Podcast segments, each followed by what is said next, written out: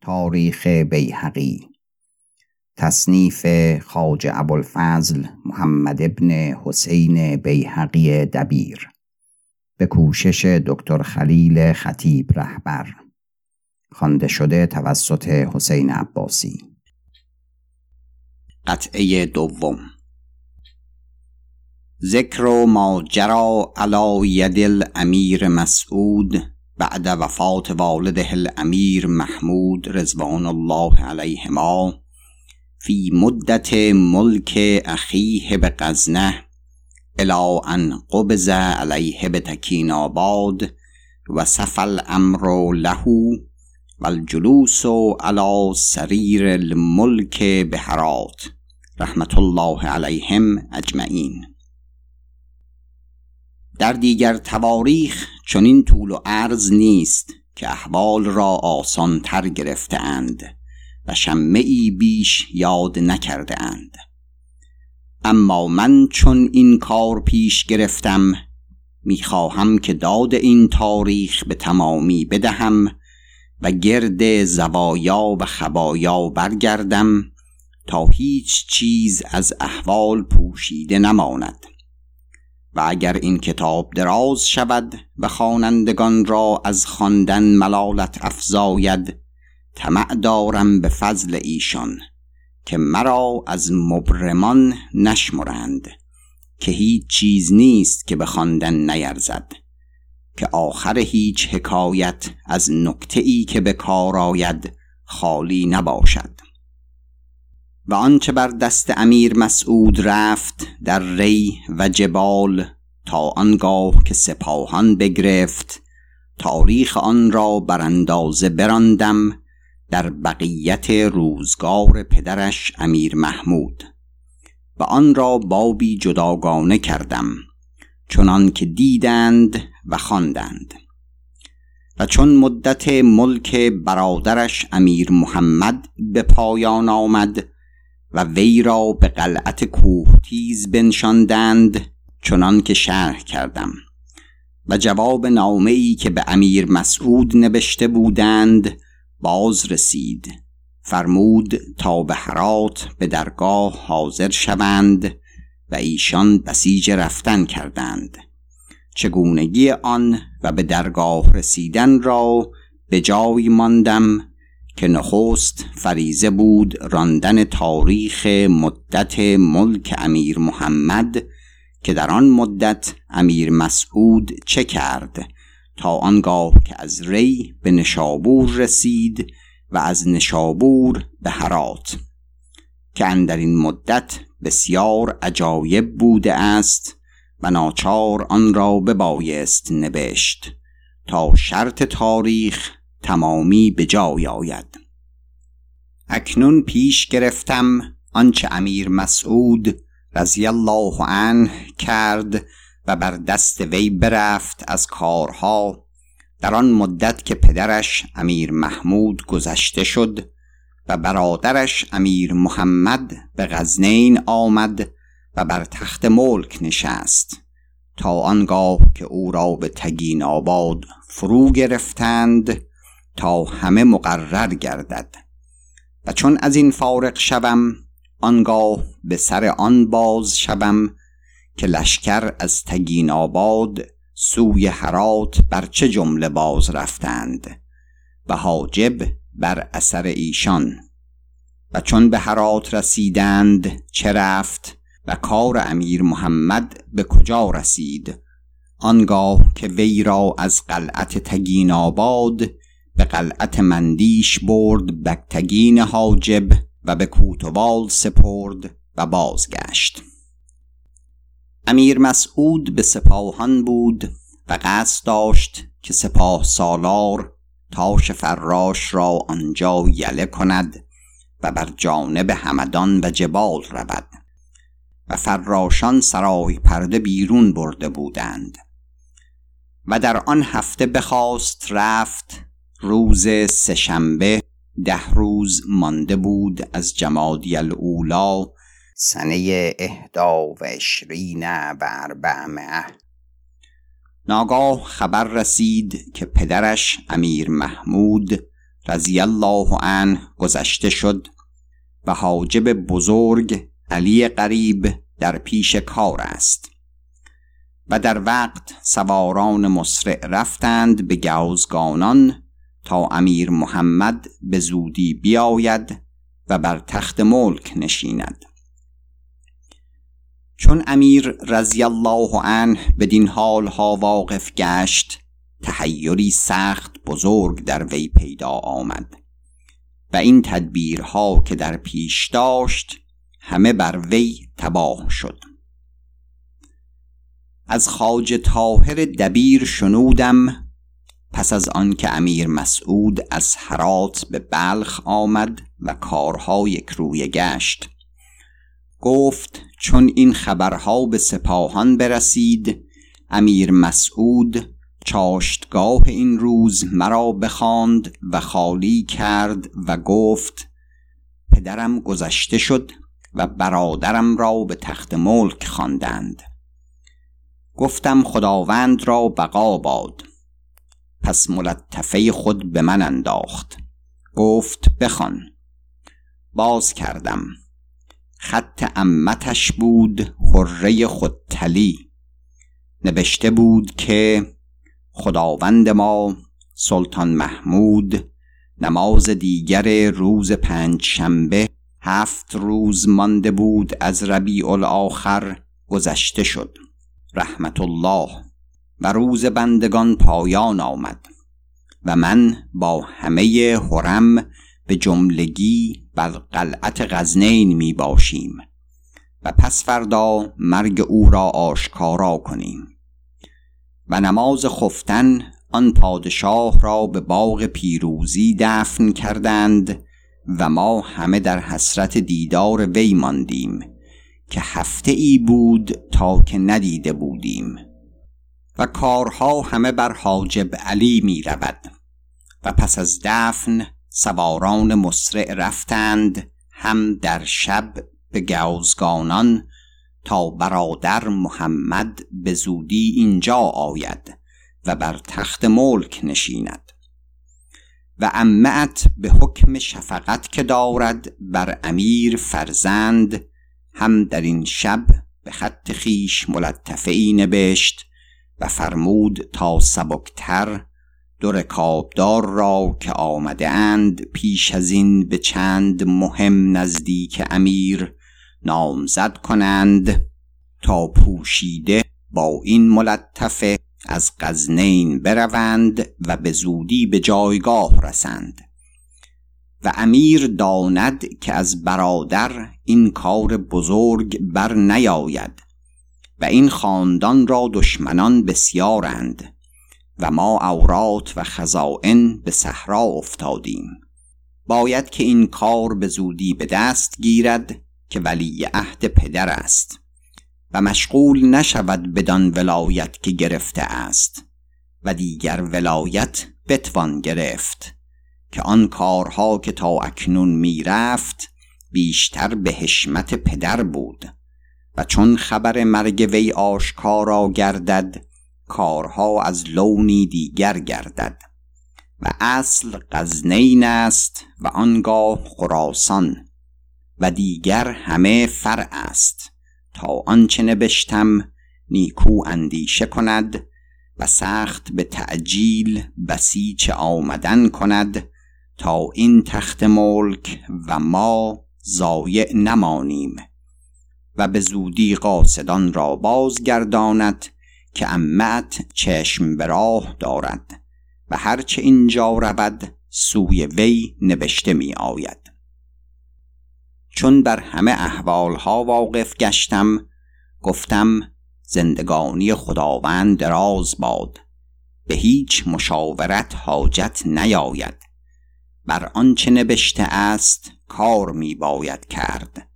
که هرچه گفته است همه نصیحت محض است. هیچ کس را این فراز نباید گفت. گفت همچنین است و رای درست این است که دیده است و همچنین کنم اگر خدای عزوجل خواهد. فاما از مشورت کردن چاره نیست.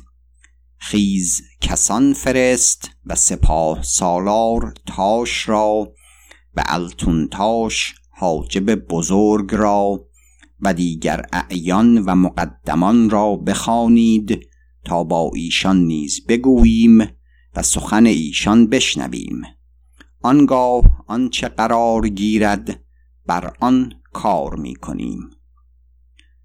من برخواستم و کسان فرستادم و قوم حاضر آمدند.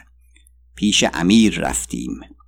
چون بنشستیم امیر حال با ایشان باز گفت و ملطف مرا داد تا بر ایشان خواندم. چون فارغ شدم گفتند زندگانی خداوند دراز باد. این ملکه نصیحتی کرده است و سخت به وقت آگاهی داده.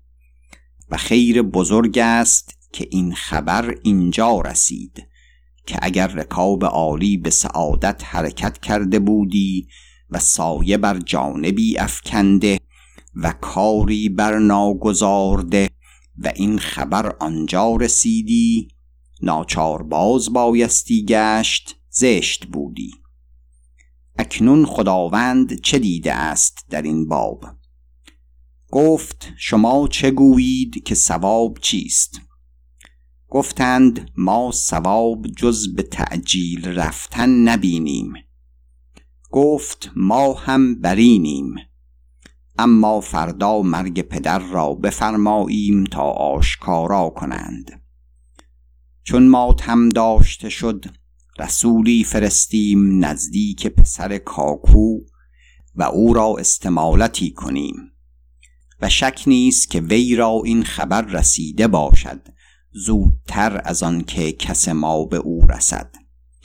و غنیمت دارد که ما از اینجا بازگردیم. و هر حکم که کنیم به خدمت مال زمانی اجابت کند. و هیچ کژی ننماید که از آنچه نهاده باشد چیزی ندهد. که داند چون ما بازگشتیم مهمات بسیار پیش افتد و تا روزگار دراز نپردازیم ولکن ما را باری عذری باشد در بازگشتن. همگان گفتند سخت ثواب و نیکو دیده آمده است و جز این ثواب نیست و هر چند رکاب عالی زودتر حرکت کند سوی خراسان بهتر. که مسافت دور است و قوم غزنین بادی در سر کنند که کار بر ما دراز گردد. امیر گفت شما بازگردید تا من اندرین بهتر نگرم و آنچه رای واجب کند بفرمایم. قوم بازگشتند. و امیر دیگر روز بار داد با قبایی و ردایی و دستاری سپید و همه اعیان و مقدمان و اصناف لشکر به خدمت آمدند سپیدها پوشیده و بسیار جزع بود. سه روز تعذیتی ملکانه به رسم داشته آمد چنان که همگان بپسندیدند. و چون روزگار مصیبت سر آمد امیر رسولی نامزد کرد سوی بوجعفر کاکو علاء الدوله و فرستاده آمد و مسافت نزدیک بود سوی وی. و پیش از آن که این خبر رسد امیرالمؤمنین به شفاعت نامه ای نوشته بود تا سپاهان بدو باز داده آید.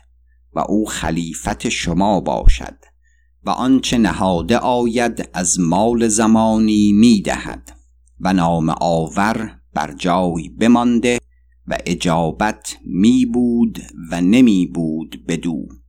لکن اکنون به غنیمت داشت امیر مسعود این حال را.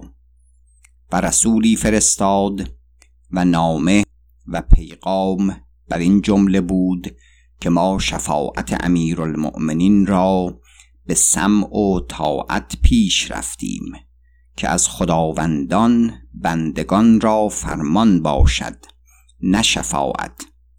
و با آنکه مهمات بزرگتر از مهمات سپاهان در پیش داشتیم. و هیچ خلیفه شایسته تر از امیر علاءالدوله یافته نیاید.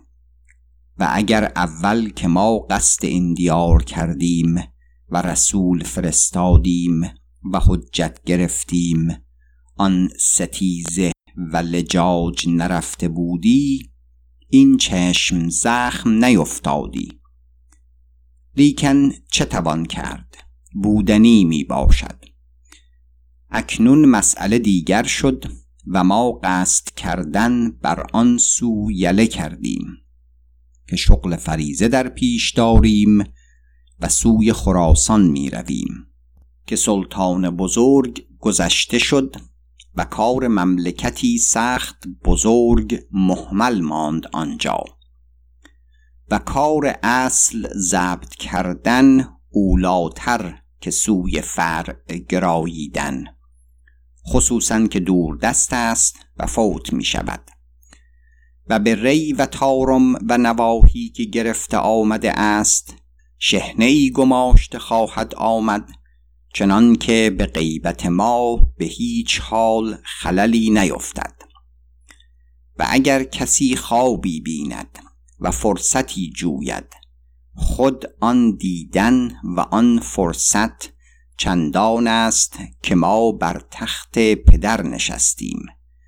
دیگر به هیچ حال این دیار را محمل فرو نگذاریم که ما را بر نیک و بد این بقا چشم افتاد و معلوم گشت و از سر تخت پدر تدبیر آن دیار از لونی دیگر پیش گرفته آید که به حمد الله مردان و عدت و آلت سخت تمام است آنجا. اکنون باید که امیر این کار را سخت زود بگذارد و در سؤال و جواب نیفگند تا بر کاری پخته از اینجا بازگردیم. پس اگر اشوه دهد کسی نخرد که او را گویند با سستی باید ساخت که مسعود بر جناه سفر است و اینجا مقام چند تواند کرد. نباید خرید و چنین سخن نباید شنید که وحشت ما بزرگ است و ما چون به وحشت بازگردیم دریافت این کار از لونی دیگر باشد. و سلام این رسول برفت و پیغام ها بگذارد و پسر کاکو نیکو بشنید و به قنیمتی سخت تمام داشت و جوابی نیکو داد. و سه روز در مناظره بودند تا قرار گرفت بدان که وی خلیفت امیر باشد در سپاهان در غیبت که وی را افتد. و هر سالی دویست هزار دینار حریبه و ده هزار تاق جامه از مستعملات آن نواحی بدهد بیرون هدیه نوروز و مهرگان از هر چیزی و اسبان تازی و استران با زین و آلت سفر از هر دستی. و امیر رضی الله عنه عذر او بپذیرفت و رسول را نیکو بنواخت و فرمود تا به نام بو جعفر کاکو منشوری نبشتند به سپاهان و نواهی و خلعتی فاخر ساختند و گسیل کردند. پایان قطعه دوم